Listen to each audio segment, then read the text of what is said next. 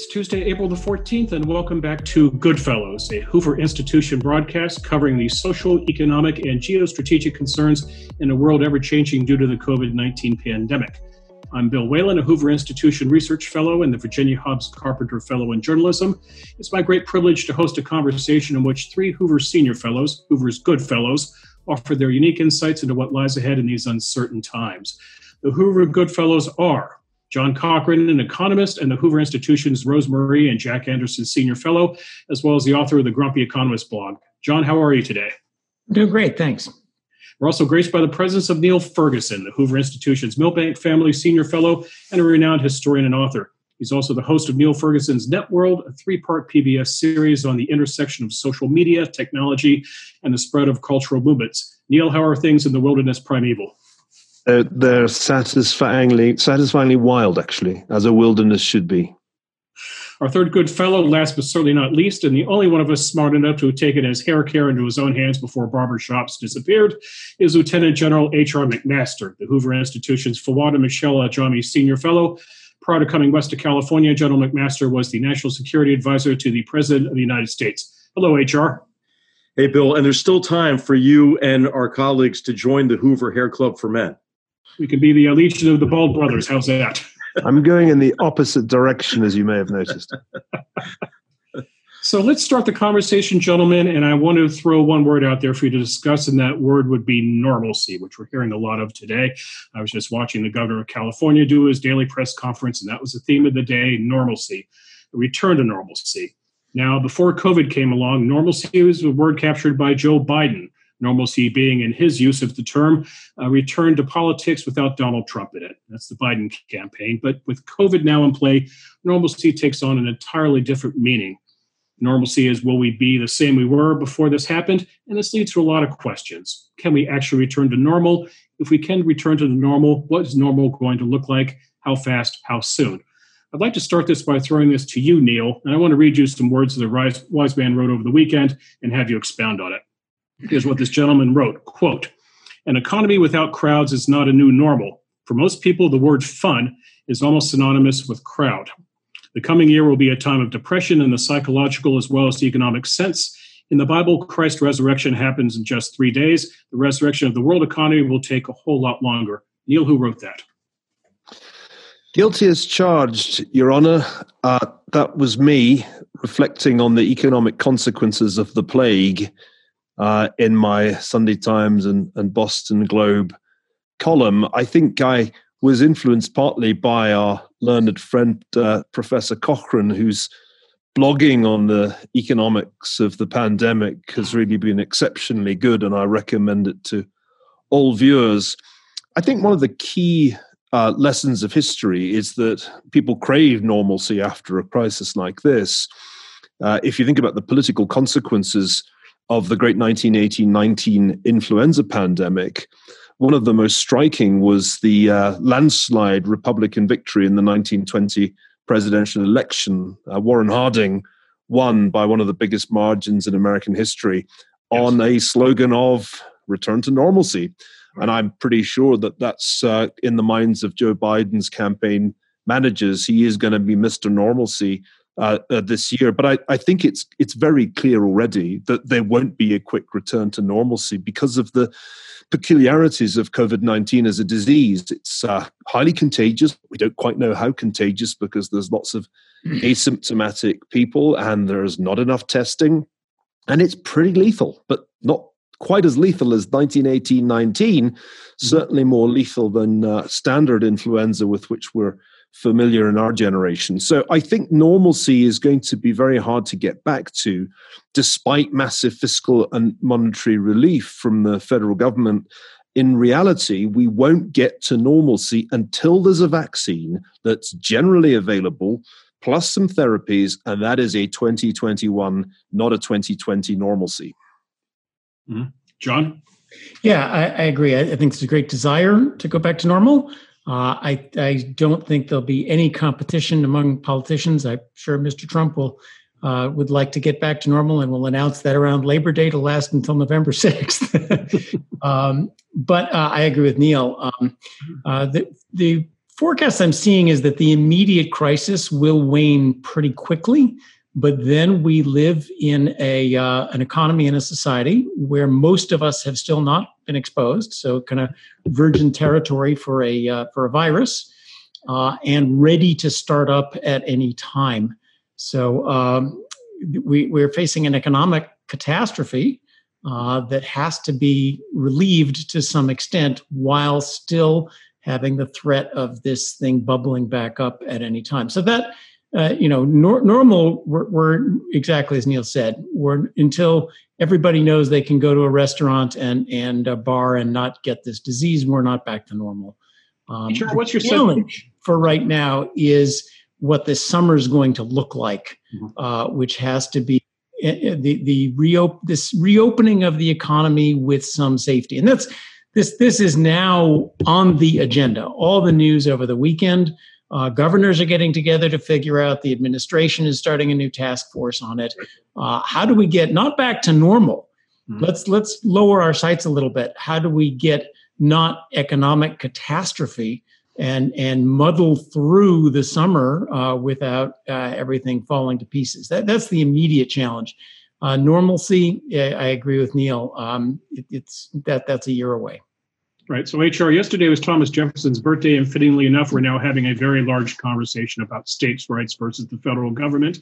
Mm-hmm. What's your sense as to what the new normal is going to look like in six months, let's say?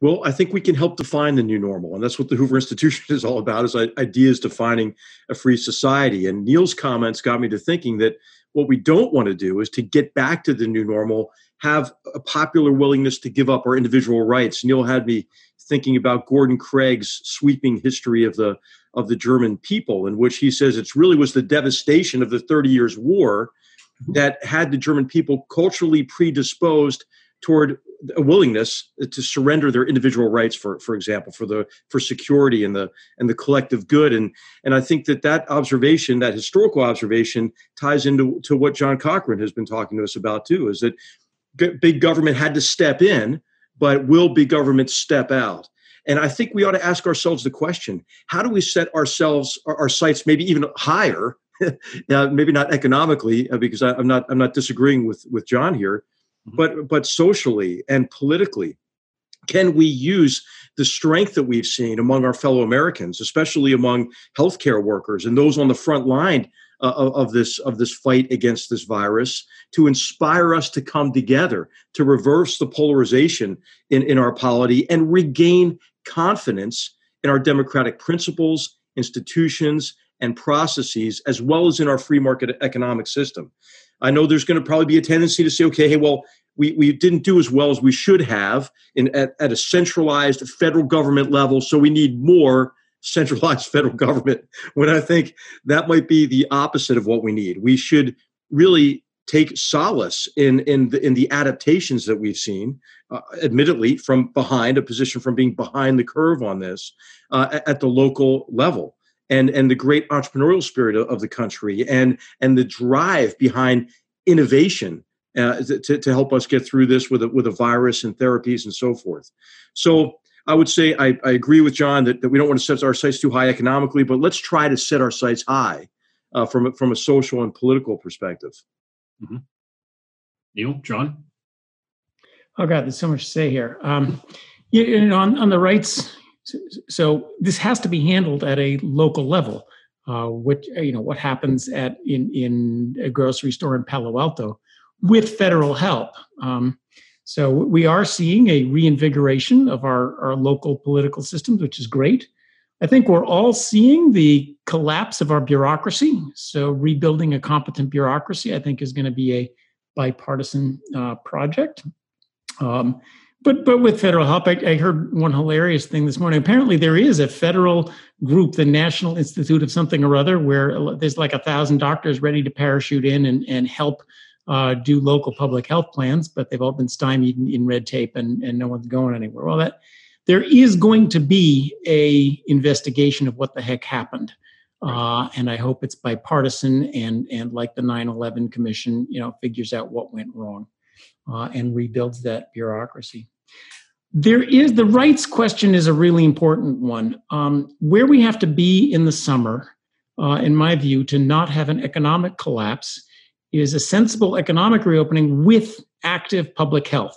The way you're supposed to handle this is not by saying nobody go to work. The way you're supposed to handle this is by really intensively finding those few cases that remain, putting out the fires, maybe little local lockdowns, contact tracing, and so forth.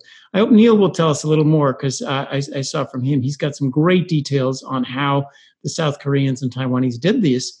But through pretty, um, you, you, know, tracing where you've been on your cell phone and everybody you've run into, that's uh, something Americans are, are not used to. Well, it's kind of got your choice of now can we implement that sort of thing? Competently is already to be seen but that uh, a, robust public health uh, response is really the only way to avoid an economic lockdown. If you look at what's going on in europe um, I, my, I, I uh, to try to keep up my language as I watch an Italian tr- Twitter stream, and, and they had a you know TV news of a helicopter chasing down one guy who dared to go running on the beach, and then you know the police tackling him and fining him. That Europeans have been told stay in your houses, something that even Americans have, have, have not been told to date. Uh, I don't know how they're putting up with that, um, but uh, it's a serious question of what we're willing to put up with uh, on the civil liberties, on the government intrusion rights, in order to be able to run a, uh, an economy. And that we'll, we'll have that uh, interesting discussion over the summer, and then claw back all our civil liberties when it's done. Exactly. Niall, can you build on that? Should we be thrilled that Google and Apple are working on contact tracing technology, or should we be concerned, or should we be both? Well, let me say a, a couple of things. The, the first goes back to HR's point about big government. Mm-hmm. I think when we have uh, the equivalent of a 9 11 commission, it will reveal that big government, in fact, failed uh, with respect to the pandemic because it's often forgotten uh, that, and indeed it's hardly mentioned in the in the media that the Department of Health and uh, uh, Human Services has in its uh, enormously complex bureaucracy uh, a specific undersecretary responsible for pandemic preparedness. There is uh, an act of Congress that makes very clear that this is a matter of uh, importance. There has been a bipartisan uh, commission working on this issue for the last five years. And uh, the Trump administration itself produced a report on the issue of pandemic preparedness only last year. And so while we uh, learn endlessly about the the president's decision making uh, or lack thereof, the reality is that it was big government that, that failed, that all the legislation and all the committee work and all the reports, 36 pages uh, of uh, recommendations, I read them this morning, uh, from the administration resulted in absolutely nothing when the crisis actually struck. And that is a terrible indictment of the capability of the US federal government. Uh, Philip Zelikow, my uh, fellow historian at the University of Virginia, was uh, having a really interesting discussion uh, with some of us about this. And his central theme, and he's been banging on about this for many years, in fact, he was on the 9 11 Commission, is that the effectiveness, the competence of uh, the federal government has notably declined in recent years, something I also wrote about in a book called The Great Degeneration. So please, please, let's not let anybody claim that this somehow proves the need for big government.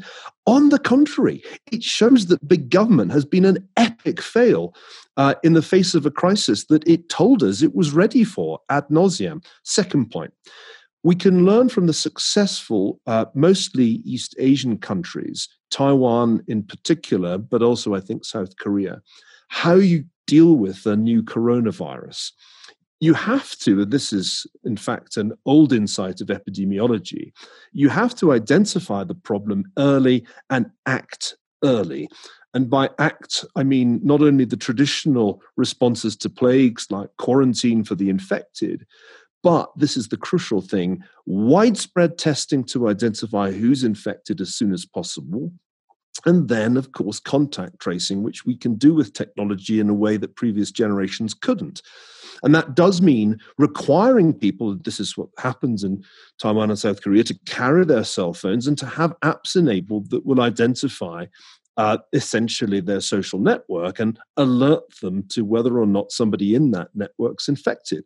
It all sounds like something that even George Orwell would have struggled to dream up. But the reality is that if you don't have that contact tracing, there's no way you can return to normalcy or anything like it without the pandemic simply resuming where it left off when you lock down. And what really concerns me is that not only have we failed at mass testing, we're still lagging dismally behind where I thought we would be by now, but also it's only last Friday that we had an announcement from the big tech companies that they were working on this. I mean, it's incredible. We're, we're now into mid April.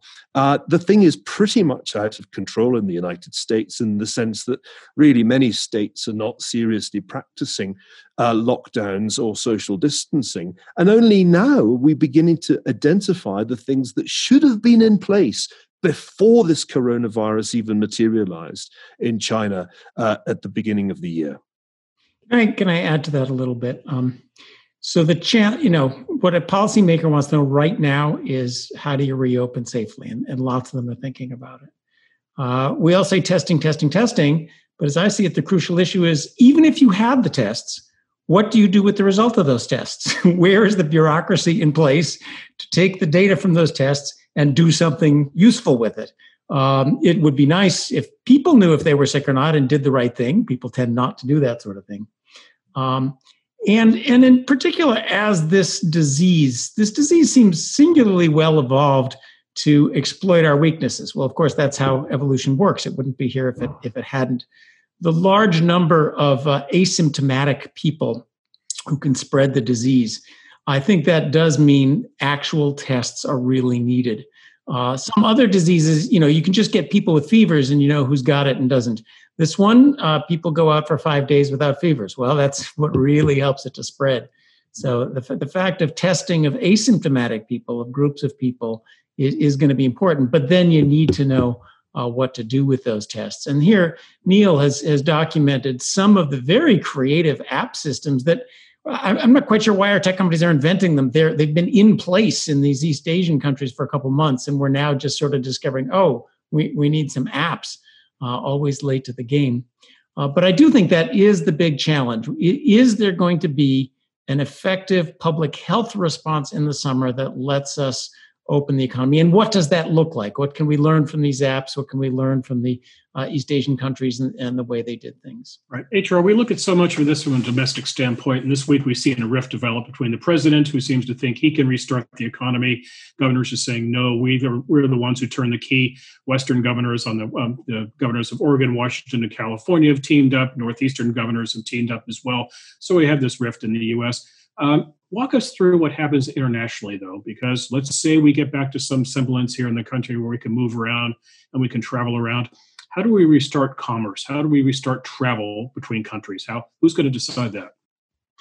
Well, this this really highlights the need for international cooperation, but but international cooperation that's informed by the limitations, limitations associated with you know the behavior of authoritarian uh, countries such as as as China and and the behavior of the Chinese Communist Party, and the recognition that that really we have to work first of all with like-minded countries to cooperate and you know share best practices and understand really how to, to really begin to open up the, the global economy uh, but then also to cooperate together to make sure that this that the, something of this scale doesn't happen again. Uh, i think it's important for us not to place our faith in international organizations that are oftentimes infiltrated and subverted by those who are actually operating actively uh, against the purpose of, of those organizations, as we saw with the with the the, the World uh, Health Organization. Mm-hmm. And so I, I, think that that really you know we we tend to, to engage in self-flagellation quite a bit about about uh, our, our lack of cooperation with other nations when in fact I think there was a very high degree of cooperation going on that is really not very visible to most Americans. this is cer- certainly help happening in, in, in, healthcare, but it's really happening at all levels of, of government a, as well. So I think we have to be careful about these, these sweeping statements that the, the, the United States is not uh, is not contributing. In fact, in, in March, uh, President Trump signed a bill to provide 1.3 billion dollars of, of, of foreign assistance, uh, pandemic assistance. Uh, Secretary Pompeo announced just a couple weeks ago, I think 275 million dollars, something like that, assistance for at-risk countries in, uh, in developing in developing economies that are subjected to to the pandemic. So I think the United States, I know that the United States has maintained an international perspective based on the recognition that this virus doesn't know borders, and we have to we have to work cooperatively with with those countries that that will cooperate with us and with others uh, to to you know to get beyond this crisis and then of course to begin to work on measures internationally that we can put in place to to uh, to prevent the next one from happening or to at least contain it. Mm-hmm. I just chime in quickly there. Travel is going to be the one of the last things to come back. So if you think about normal and normal's getting on a plane and flitting off to London for the weekend, that that's one of the you know let, let's start little. I mean, as I looked around Palo Alto, uh, tree trimmers, gardeners, and dog clippers, uh, three services I happened to need in the last week, are shut down. Uh, that can come back first. Uh, get on a plane and going places. Niall's point about networks is very important. A crucial one crucial piece of this virus is is its um, the long asymptomatic period. Another crucial piece of this is that it tends to spread through a couple of super spreading events, and and you just need one person getting on a plane and going to a birthday party, and bing, you got it going again. Uh, so uh, that's going to take cooperation. It's going to take you know, you're going to have to get a test to get on an airplane, but don't don't look for travel to come back. The international cooperation part. Um, so I'm I'm starting to worry about the financial aspects of this. Mm-hmm. Uh, just last week, the IMF announced that emerging 90 emerging market countries had already come for help. Uh, they want a trillion dollars in total help, and that's what they want given the first three weeks of this business. Uh, their uh, export markets have collapsed. Um, they don't know how to buy stuff. Uh, and the virus hasn't even gotten there yet. This is just their economic difficulties due to the lack of demand. But I do think once the government says open up, that doesn't mean the economy comes roaring back. China's discovering this. Uh, they, they at least they. I, I will get some details. I hope from Niall, but they say they're opening up, and then guess what? uh, your economy is still very much in the doldrums as ours will be. So, you know, we got a trillion bucks that they uh, emerging markets want. Italy is on the edge of going under; they can't borrow money. Um, there, there's a lot. State of local governments in the U.S. are are are are, are in real trouble. I mean, as this goes on, uh, the amount that's going to fall to Uncle Sam internationally and domestically is going to be pretty large. Mm-hmm. Niall. Yeah, I think John's raised a really important issue. What the International Monetary Fund just did was to acknowledge that this is going to be a far bigger global economic shock than anything we saw after 2008. We're really looking at something comparable in its scale to 1929 32. And uh, then, as as now, it's a it's a global crisis, and it's going to precipitate debt defaults um, unless there's a kind of agreed debt cancellation. Cancellation, and I think what we're about to see is not only uh, the fire hose of uh, of dollars being turned on uh, for emerging markets, uh, but but also a great deal of, of debt forgiveness is going to be uh, agreed to preempt defaults. Uh, I'm trying to do the math on the back of an imaginary envelope, but when I when I add together uh, what the Federal Reserve has already done, uh, not only to finance the US government, but also through swap lines to keep developed uh, economies going. And now there's uh, going to be a whole bunch of SDRs, which are in effect uh, partly dollars. Poured into emerging markets. pretty soon, you're talking big money, right, John? And I, I think one of the big questions for economists, and it's one I've been grappling with as an economic historian is what happens if you have simultaneously a huge supply shock with really large parts of the economy taken offline by state fiat or simply by social distancing and public panic? And at the same time, you have a massive fiscal uh, and monetary expansion, not only nationally, uh, but globally. Uh, it, it seems to me that there has to be some kind of uh, end game here that involves either inflation uh, in 2021 after the pandemic has been contained, or some radical realignment of asset prices with economic reality. Because even as we're talking about all this, the stock market's up another couple percentage points, which uh, is giving me huge cognitive dissonance as I, I try to think about it. Well, I'm I am right now as we speak trying to wrap my head around the financial aspects of what's going on. So this is a little tentative. Um, what, as I understand it, I think we have a plan in place for a three-month V-shaped sharp recession, and that plan is that the Federal Reserve will print money to pretty much pay everybody's bill, uh, and it'll be about four to six trillion dollars. And, and, I mean print money. Um, I looked up the numbers the Treasury borrowed a trillion dollars in the last month, and the Fed bought, a, bought the Fed. Uh, sorry, it was about seven hundred billion. The Fed bought one point three trillion dollars of debt.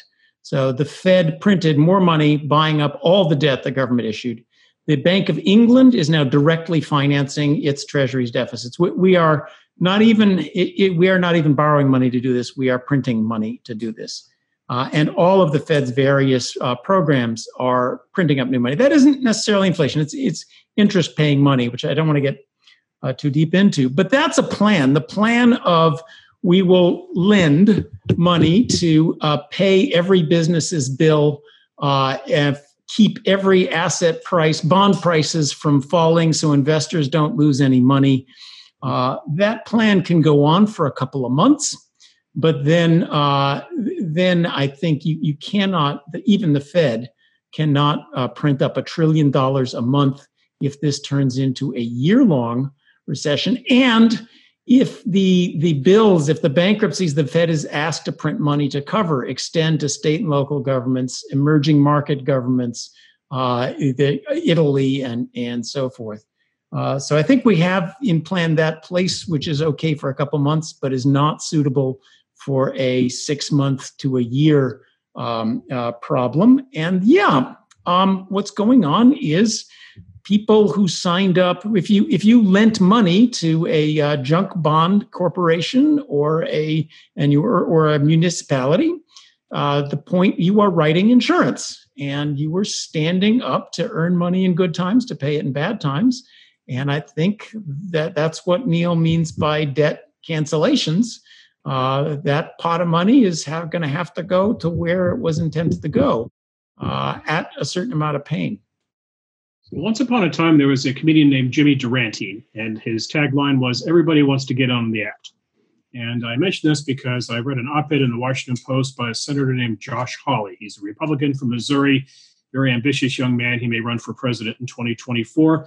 And I want to read you a couple of paragraphs of what he wrote. And John and Niall, I especially want your thoughts on this. Here's the senator's words quote, because the government has taken the step of closing the economy to protect public health, Congress should in turn protect every single job in this country for the duration of the crisis. Beginning immediately, the federal government should cover 80% of wages for workers at any U.S. business up to the national median wage until this emergency is over. Further, it should offer businesses a bonus for hiring workers laid off for the past month. Gentlemen, your thoughts. Well, there's nothing like a full blown crisis, whether it's a pandemic or a war, to bring out all kinds of economic unorthodoxy.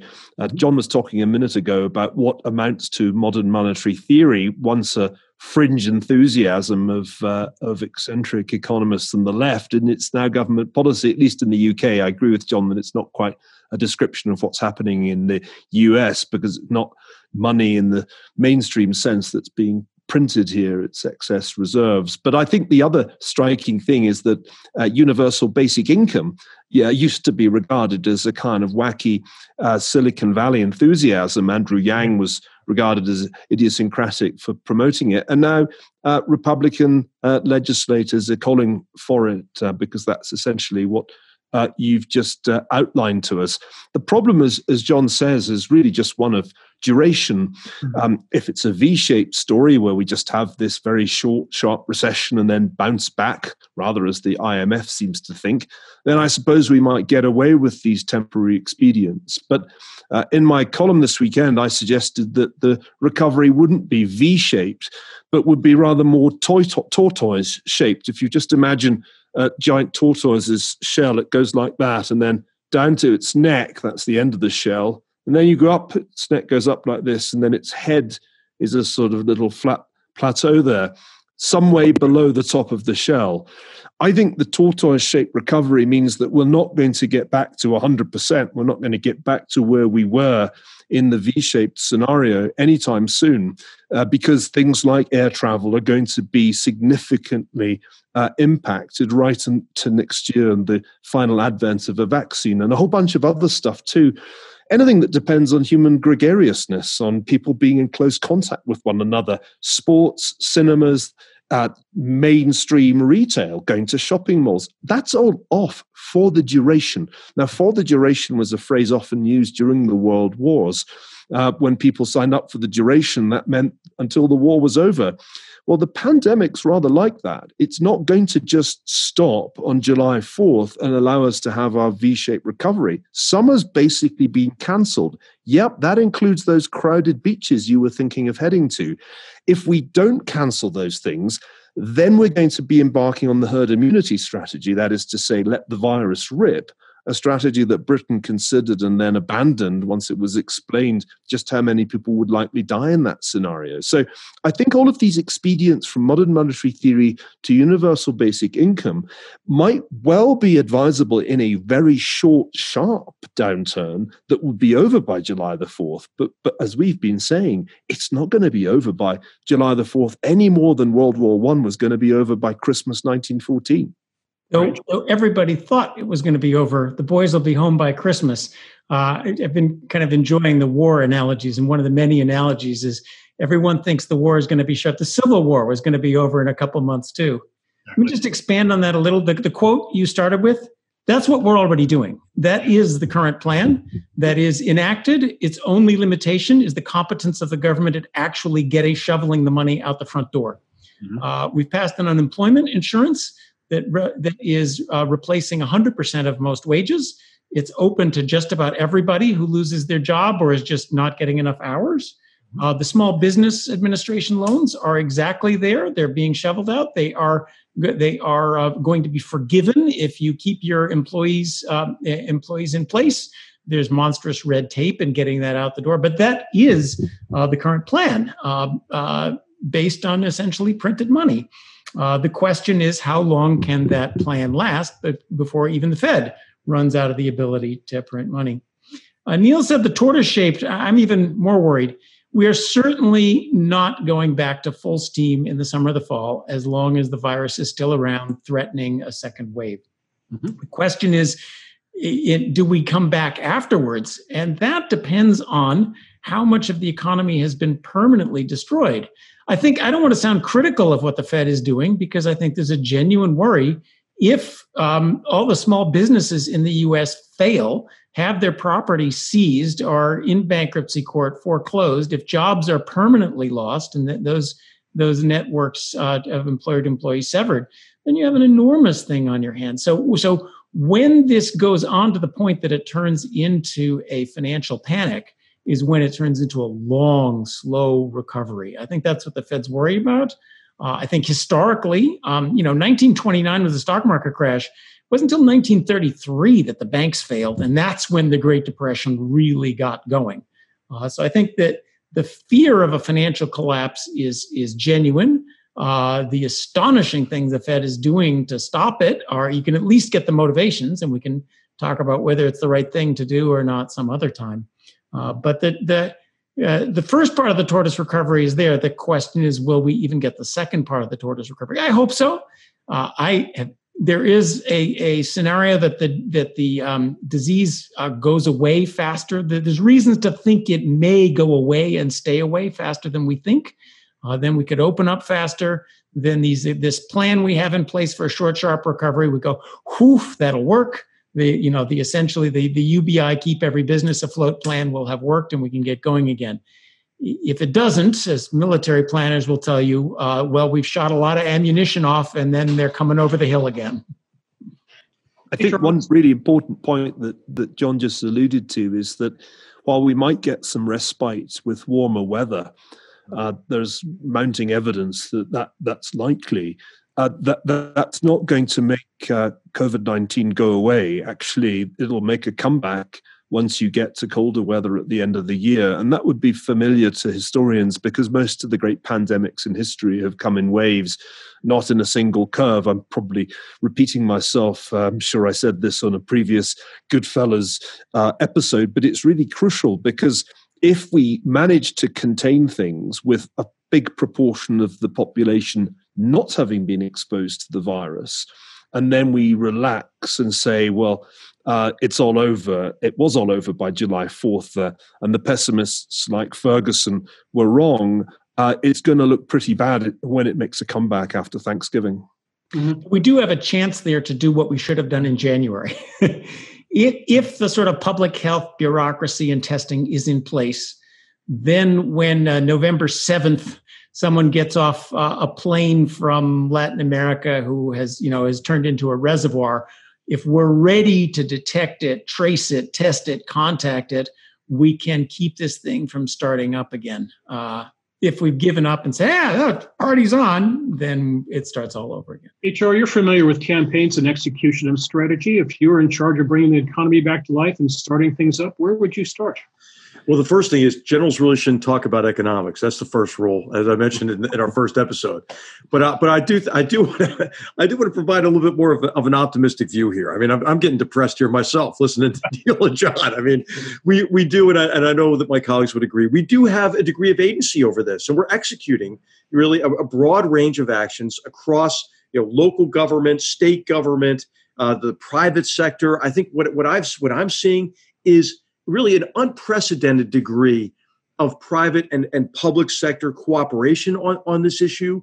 I have mm-hmm. seen you know the, some of the most talented people I- I across our economy volunteer to do what they can.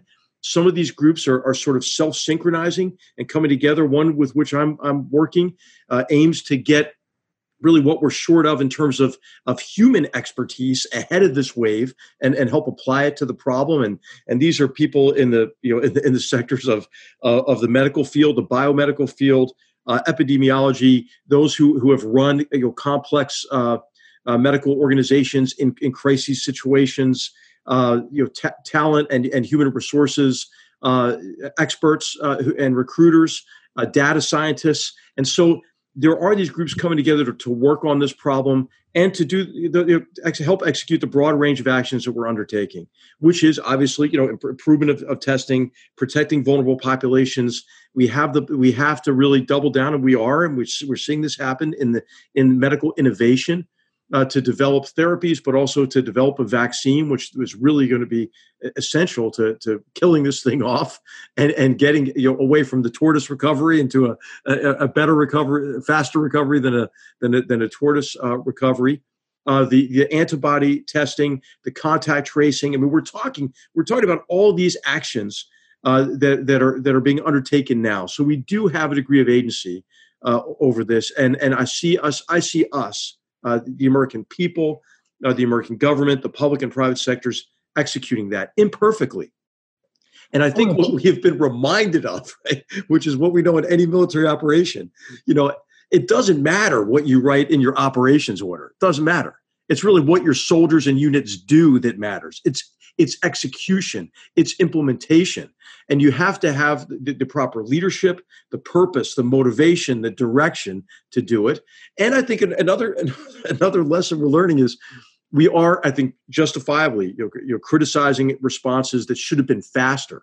But I think what we see is in, in this digital and information age, you know, uh, the, the laws of physics still apply, right? Which means that you can't get protective gear, you know, over your internet. It's something that has to be made and shipped and arrived at the at the at the, at the right location.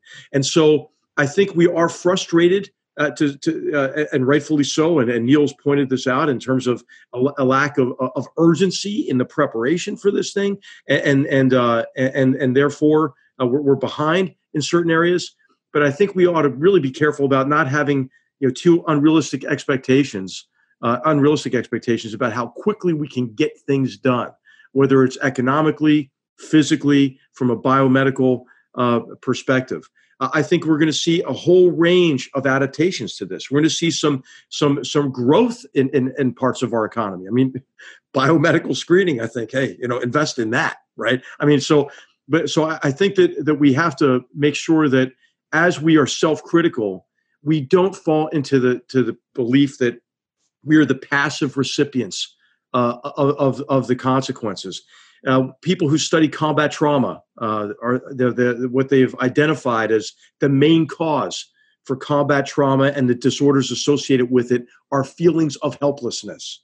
Mm-hmm. And I think what's great about our free and open society is we can criticize our government. We can demand more. You can't do that in China, right? And so uh, I think, as I mentioned at the beginning, uh, where, whereas we, we may, we, and, and you know, I defer to my colleagues on this to have lower expectations in connection with the speed and extent of the economic recovery. Right. I think we should continue to set high goals and expectations for how we respond emotionally, psychologically, uh, in terms of how how we identify as as Americans and what brings us together ideologically. I, I want to chime in and, and just uh, agree with HR. So Niall and I one thing is clear there's a lot of uncertainty about what's going to happen, both uh, the disease and the economics. Uh, everyone looking at this says, you know, it could be terrible, it, it could go over quickly. And Niall and I were kind of um, in, in the worry mode about the, the tail of this, where it's back in the winter and, and the economy goes through a financial meltdown, which is possible.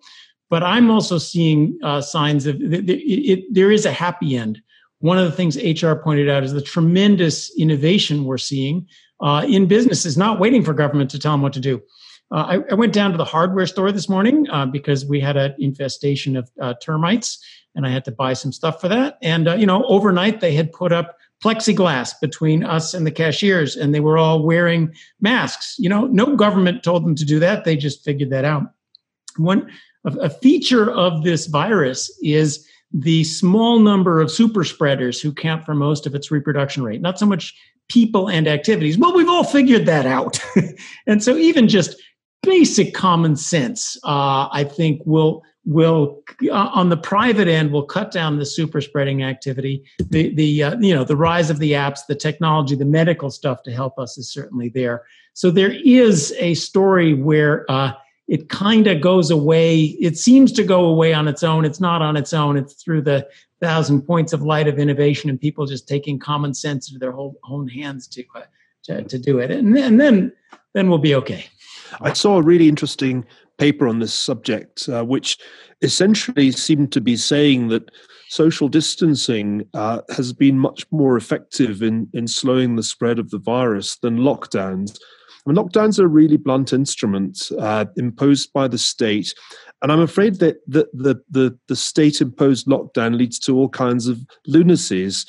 I heard a, a, a story yesterday of a chap who was paddleboarding uh, uh, in the sea off the Californian uh, coast, and uh, he was actually stopped uh, by the authorities. Now, that's just the kind of nonsense that we we should be avoiding here.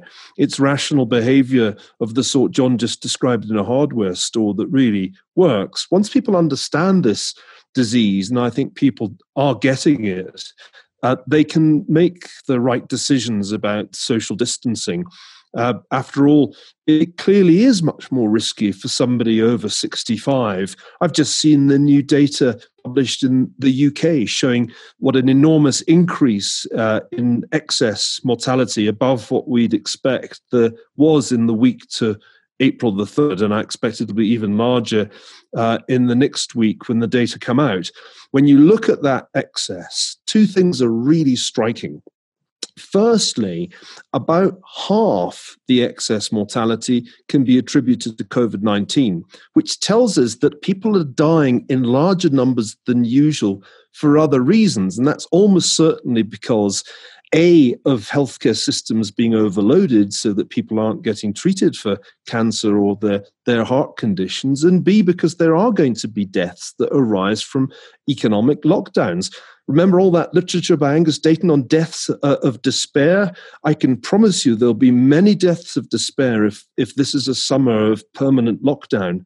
Uh, and the second thing that's really striking is that of the covid-19 deaths in the UK, the overwhelming proportion, more than 80%, are of people aged 65 and older. And that's true in Italy, that's true really anywhere where we have uh, decent data on, on uh, death by age cohort. So people, I think, as they understand the nature of the disease, are going to be able to act rationally without the state coming along and saying, oh, you must get off that paddleboard the man was out at sea. There was nowhere anywhere near him, never mind a distance of six feet. He was 600 feet away from the next human being. What on earth are the forces of law and order doing, hassling somebody who's just out getting some healthy, uh, uh, fresh air on the, on the ocean wave? I find this kind of madness, and I hear many similar tales, deeply depressing just as I'm encouraged to hear that actually there's spontaneous action being taken by social networks without government orders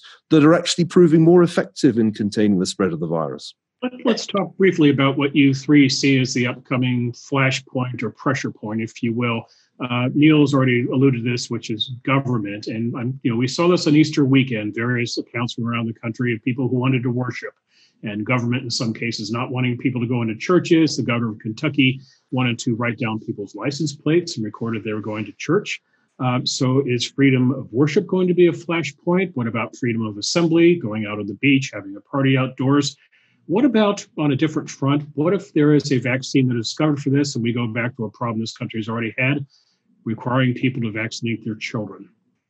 If if people start uh, reverting to to beach party mode uh, or attending uh, any event that involves a large crowd, I'm afraid it really will be incumbent on the the state and, and municipal authorities to stop them because that's just the surest way of expediting the spread of a disease for which we don't have a vaccine or a therapy. And I'm afraid it's going to have to be done, and I'm afraid there will be no exemptions uh, for religious services. If the Pope can deliver uh, his Easter message to an entirely deserted uh, St. Peter's Square, then I'm afraid uh, your Bible Belt preacher is going to have to settle uh, for iPads on on the pews. Uh, and as for vaccination, well, I, think if there's one thing that illustrates the sheer pathology of the internet as a giant online network, it's the way it's been used to spread uh, nutty conspiracy theories and, and anti vaccination propaganda.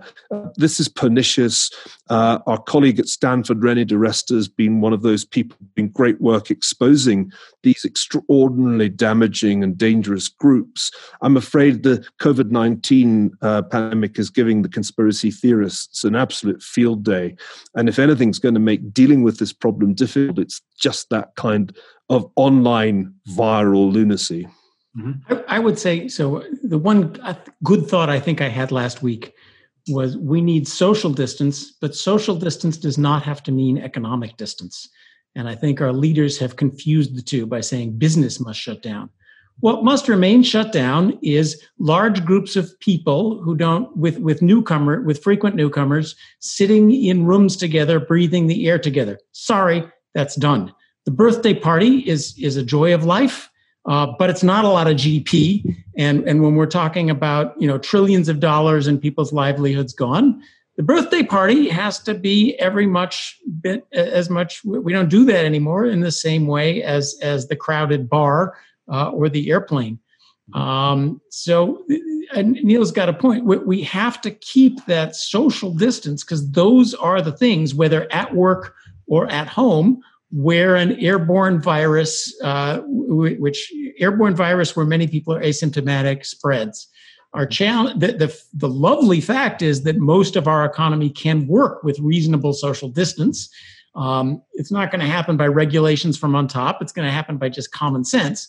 Right. So what we need is sort of social distance rules, which I, I think you know uh, Niall's right. Those are going to have to be promulgated and and perhaps enforced. You know, the argument for the guy on the paddleboard and, and my guy running in Italy is that it sets a bad example. Um, well, what really sets a bad example is you know people out there congregating, having a party together.